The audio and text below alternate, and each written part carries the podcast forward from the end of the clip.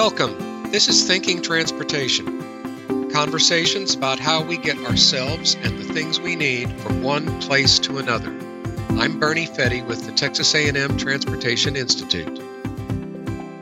Mobility researchers at TTI have been studying traffic congestion for decades, giving a gridlock rating to hundreds of cities across the United States. In Texas, they've been taking that examination down to a detailed level, looking at specific sections of freeways and major streets and assigning a rank to every single one. All 1,854 of them. David Schrank, a senior research scientist at TTI, can tell you how the roadways on your daily commute rank on that statewide list. Based on the number of hours of delay every year, along with the financial cost of that delay down to the dollar, and the amount of fuel you're wasting while you're stuck in traffic. David's joined us for this episode of Thinking Transportation to help us understand why all of that detail is so important. Thanks for being here, David. Thanks for having me, Bernie. So, you've been doing this work for about a decade, right? That's correct. We began the Texas 100 most congested road section work in uh, 2009. And since that time, at least it appears that from year to year, the rankings of which roadway sections are the worst, those don't really change very much. They just seem to trade spots from year to year. So, since there's so little change, why is it necessary to keep measuring all of this every year? Well, transportation changes every year. We have new homes built, we have new businesses coming into town, new industries. The population in Texas is continuing to grow. And with that means transportation is changing. So, with that in mind, we need to study and we need to track what is happening on our roadways so that we have a better understanding about where the pressure points are from year to year as you mentioned, Bernie, the worst of the worst location tends to stay at the top of the list. And it's because of where those locations are in the metro regions of Texas. They're in critical locations like I 35 through downtown Austin, like the West Loop in Houston. Those are going to have traffic on them year in and year out because of where they are and the functions they serve.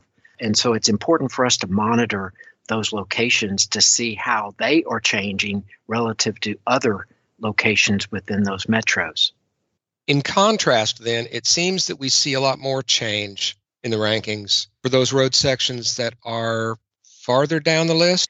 That's correct. Okay. Once you get out of those top ones, you get into some of the commuting corridors that don't have enough traffic on them 24 hours, seven days a week to make it into that top 10 or 15, but they tend to stay in the top 20, 30. Okay. I mentioned in the introduction how you really get into a lot of detail. You measure hours of delay, wasted fuel, impact of truck traffic. Why is that level of detail so important? The detail is important because while you have two roads, for example, number one and number two in the list, why they are there might be slightly different.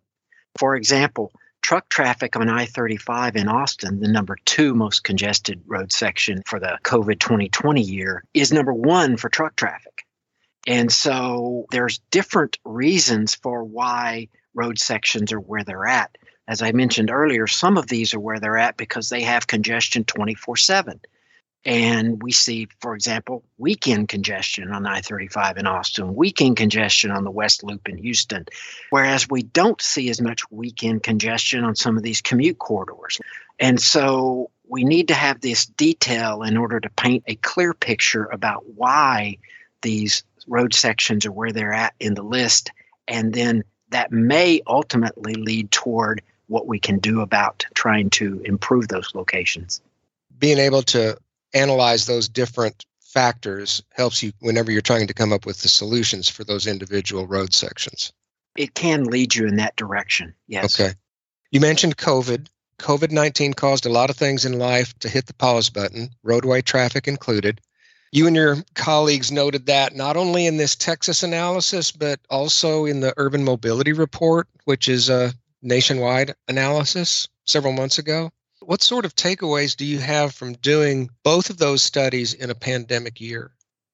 Well, from a research perspective, it's very interesting in that for the first time of studying traffic congestion, both nationwide and in Texas, we saw area wide, statewide, national declines in traffic congestion. About half of traffic congestion disappeared during the COVID year 2020 versus 2019. That varied across the country. It varied across metro regions within Texas. A lot of it comes back to why those areas are congested in the first place. It has to do with the labor market that exists there. It has to do with the amount of trucking that's on the roads there. Is there a port in that city that increases the amount of truck traffic on the roads? Some of these areas have more of a workforce that is on site and essential warehousing, manufacturing, and those kind of jobs there, you have to be on site in order to do your job versus some that can work from home. Yeah. And so, right. what we saw during the COVID year is a city like Austin that has a lot of state employees, has the University of Texas downtown as well, where you have not only government employees, but all the work and educate from home that happen we saw some reductions in some of the locations in Austin that were a little more sizable than some locations in Houston, where Houston may have a slightly larger employee population that had to be on site. And so mm-hmm. some of those kind of things contributed not only in Texas, but nationwide to who, which cities fared better for traffic congestion during the COVID year versus not. Mm-hmm. One of the things that we did see during the pandemic year is that truck traffic did not dissipate. Truck traffic is basically is at the same levels it was pre-pandemic, and in some locations it was actually higher, depending on where that location was and, and how important it was in the supply chain. So what we saw is some of our Texas communities near the Mexican border where truck traffic is trying to maintain that supply chain. We saw traffic, you know, in the port cities across the country, also in Texas, that were trying to keep the supply chain moving. And then we saw the delivery vehicles that are out in our neighborhoods now more so than ever. That truck traffic grew as well. And so truck traffic was a larger percentage of the delay that we saw in the uh, 2020 pandemic year than in previous years and it's probably only going to get bigger going forward as we have become more dependent now on deliveries at home and getting our groceries delivered and doing less shopping on location than we did prior to a pandemic year. Mm-hmm. So, one of the main reasons why traffic congestion dropped, like it did during the 2020 pandemic year in Texas, is that we had trips that weren't made. We had work from home, we had school from home. That traffic didn't happen. And so, if we can eliminate some of these trips from the road system, we can have a major effect. What we saw nationally in the urban mobility report, for example, is that about 15% of the nation's traffic disappeared during the COVID year about 50% of the traffic delay was eliminated. It didn't take that much traffic removal from the system in order to make a big effect. It's all about where that traffic was removed and what time it was removed. So when you bring it out of the peak periods and you're bringing out some of the most congested corridors, for example, it can have a major effect. So going forward, what we've learned from the COVID year is that any kind of remote activity can eliminate some traffic, and that can have major effect. Work from home is probably going to continue to have a role in our transportation system. The question is how much of a role, and can it continue to keep pace with the growth that we expect in Texas and the US? Because for every new job that comes to a region, some of that job needs to be done from home. Otherwise, we start our move toward gridlock again. Yeah. Uh, so, if we have major industries in a metro region and we can do some coordination with how those industries might be able to make use of work from home, then we could potentially have major effects on peak period travel but it's going to take communication and coordination. I say that because if you think about this, as we became used to our work from home environment during the pandemic, we got used to the fact that you could get in your car and drive anywhere almost yeah. at any time of the day. But yeah. what happens on that one day when everybody says, "Oh gosh, I've got to go into the office today," and everybody left their house at 7:30 in the morning to head in, and no one was expecting that their neighbor on each side of them is going into the office too, we would have major gridlock on that day. Of course, you were just talking about the urban mobility report, which is again a ranking of congestion on an urban area level as opposed to the Texas analysis, which looks at specific roadways. I'm wondering are there any plans to take that road segment approach to a nationwide level? There are some of those sorts of analyses already happening. Oh, okay. The Federal Highway Administration is doing some work looking at freight on a more of a road segment basis across the nation, but only on the national highway system, which includes mainly the interstate highways plus some of the other higher end, more important roadways. So some of that's already happening. But one of the reasons why it may not happen in something like the Urban Mobility Report is that the solutions are going to come more from a state level or a regional level as opposed to a top down from a federal approach. So, studying things at a nationwide level to potentially try to develop solutions may not be something that is as useful as it is focusing on Texas or focusing on another state where the funding within that state is used to deal with the problems that are located and found within that state's boundaries. And you said that you've been doing this Texas analysis for a little over a decade. Are you aware of any other states that are looking at road segment level congestion in a way that's as detailed as they're looking at it in Texas? There are many other analyses that are similar in their approach. Many of those they're looking at a spot on the road or a very small section of road uh, between entrance exit ramps or around an interchange, as opposed to looking at the entire road system broken into small road sections of three to five miles and sort of thing. That's one of the differences between Texas 100 analysis that we've you know been doing for 10 or 12 years versus some of the others that are done around the nation. Your measurement of the traffic problem over the years has evolved quite a bit. Is that fair to say? Oh yes, it has evolved a lot in okay. the, in the period of years that we've been doing congestion analyses. More so for the urban mobility report than for the Texas 100 analysis because the Texas 100 analysis has relied on GPS or probe vehicle information to supply the performance, the speed side of things, versus the early years of the urban mobility report where we didn't have that kind of information, so we had to do a lot more estimation.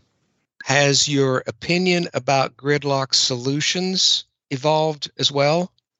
With the availability of probe data now on the roads to give us minute by minute performance information. It allows us to have information at our fingertips that may lead us in a different direction that it might have 20 years ago. 20 years ago, our first thought might have been, well, we have congestion over here. Should we widen this road? Now, with this kind of information, we might see strictly from the probe vehicle speed information that maybe our problem is traffic incidents. And so we know now maybe an incident management program might get us the same bang for the buck as trying to widen a facility. And by incident management, what you mean for the non technical folks in the audience, that's just basically getting crashes and such cleared off the road faster? That's correct. So incident management would be getting stalled vehicles, getting crashes, right. getting anything that um, cuts back on the ability of the roads to carry traffic. Get that removed as quickly as possible so that the traffic can get back to flowing. In other words, having a strategy that doesn't so much look at how to change the roadway, but how to change how we use it. Both how we use it and its ability to do its function, which is carry traffic. And things like stalled vehicles and debris on the roads and obviously crashes inhibits the road from being able to carry that traffic.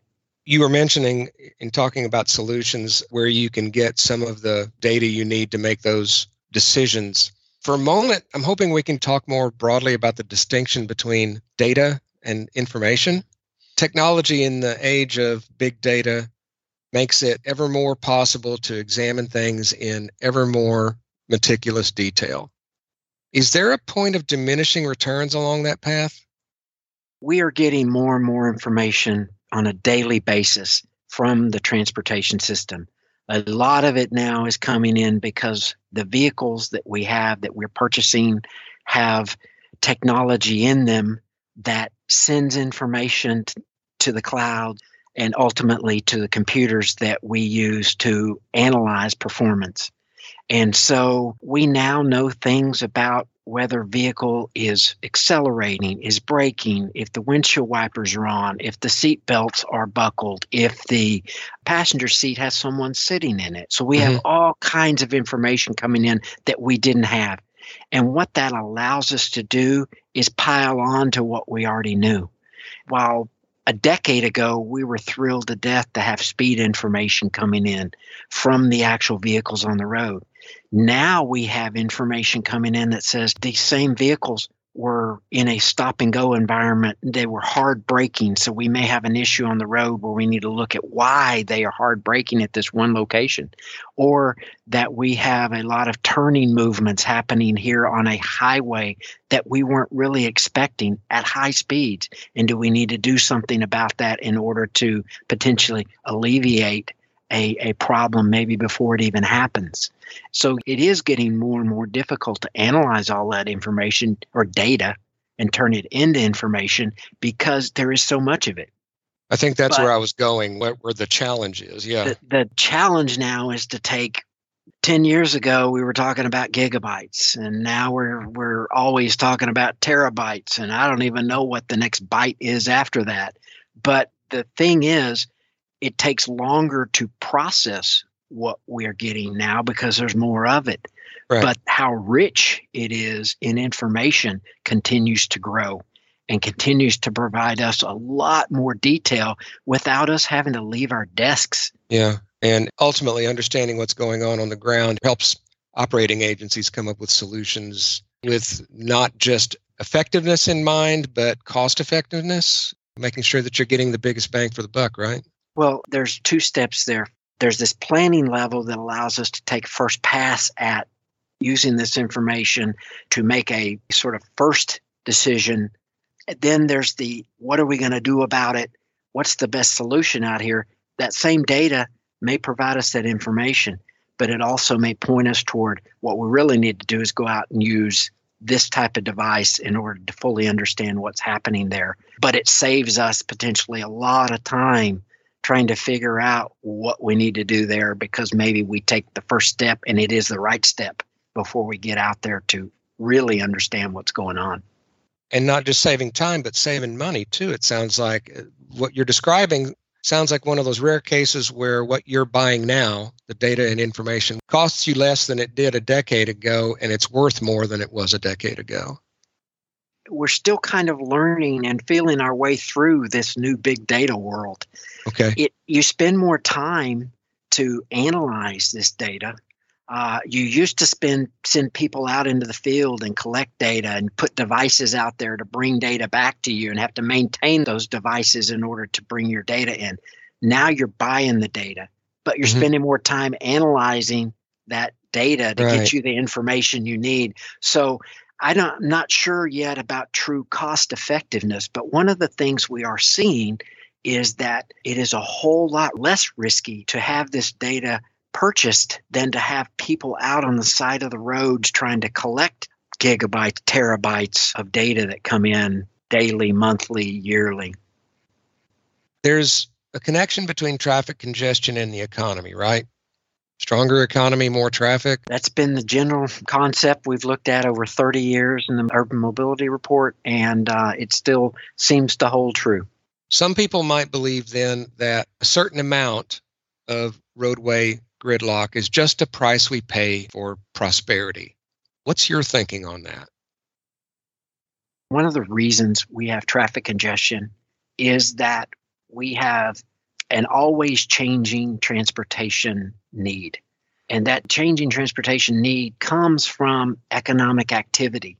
Economic activity does not exist in a vacuum. We have new houses being built in areas. We have new jobs coming into areas. We have different needs that are happening, and that changes the traffic patterns in a region and changes the needs for transportation in a region. And so, one of the problems that comes with growth is a lot of times that growth in population and job market and other things can happen faster than we can put a transportation system in place to right. try to deal with it. And so we're often chasing that growth in trying to do something about it as opposed to being out in front. Because of that, we oftentimes are looking backwards to what our biggest problem is rather than looking forward to what might be our biggest problem two, three, five years from now. And you can only forecast so much. That's correct. I mean, a lot of our transportation models in this industry look out 20, 30 years. It would be very interesting to look back and say, how did we do? But a lot of times we, we don't have the time and resources to do that. So we just keep looking forward and looking forward to what we think is going to happen uh, and try to stay ahead of it. We have places right. in the country that are growing.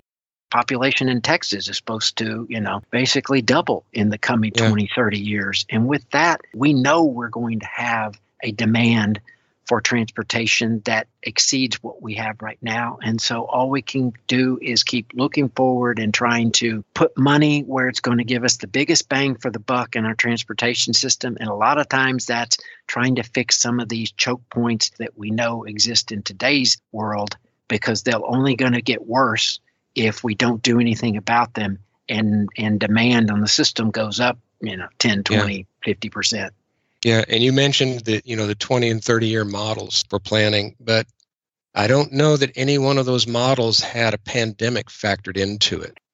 And I think from that perspective, one of the thoughts here is, you know, kind of we we may have had a reset here for a year or two, meaning that we had our traffic congestion drop back to what we saw a decade ago or more, maybe even 20 years ago. But we also saw how quickly it started coming back. Yeah. And we were back to pre 2019 levels by the end of the year, I believe the start of the 2021 year. And so a lot of people were like, well, it's, it's coming right back. What we don't know is who was out there in that traffic. Is it different than what we saw before the pandemic? And as we recover from the pandemic, and what does that mean for the future? Is telecommuting going to play a bigger role? It might. But 25 to you know 100% population growth is going to offset potentially what we might get from mm. the work from home benefit. Mm-hmm. Last thing 50 words or less. You've been doing this for a while. What drives you to keep showing up every day? The interesting thing in this job is how it is evolving. 30 years ago, we were estimating things. 20 years ago, we were starting to get some data come in as we started getting a little more technology, especially on roadside devices that could collect data. Now we're getting data coming straight from the vehicles. And it's interesting to see the evolution every day of the new questions we can answer, the new information we can put out there every day from the data coming in.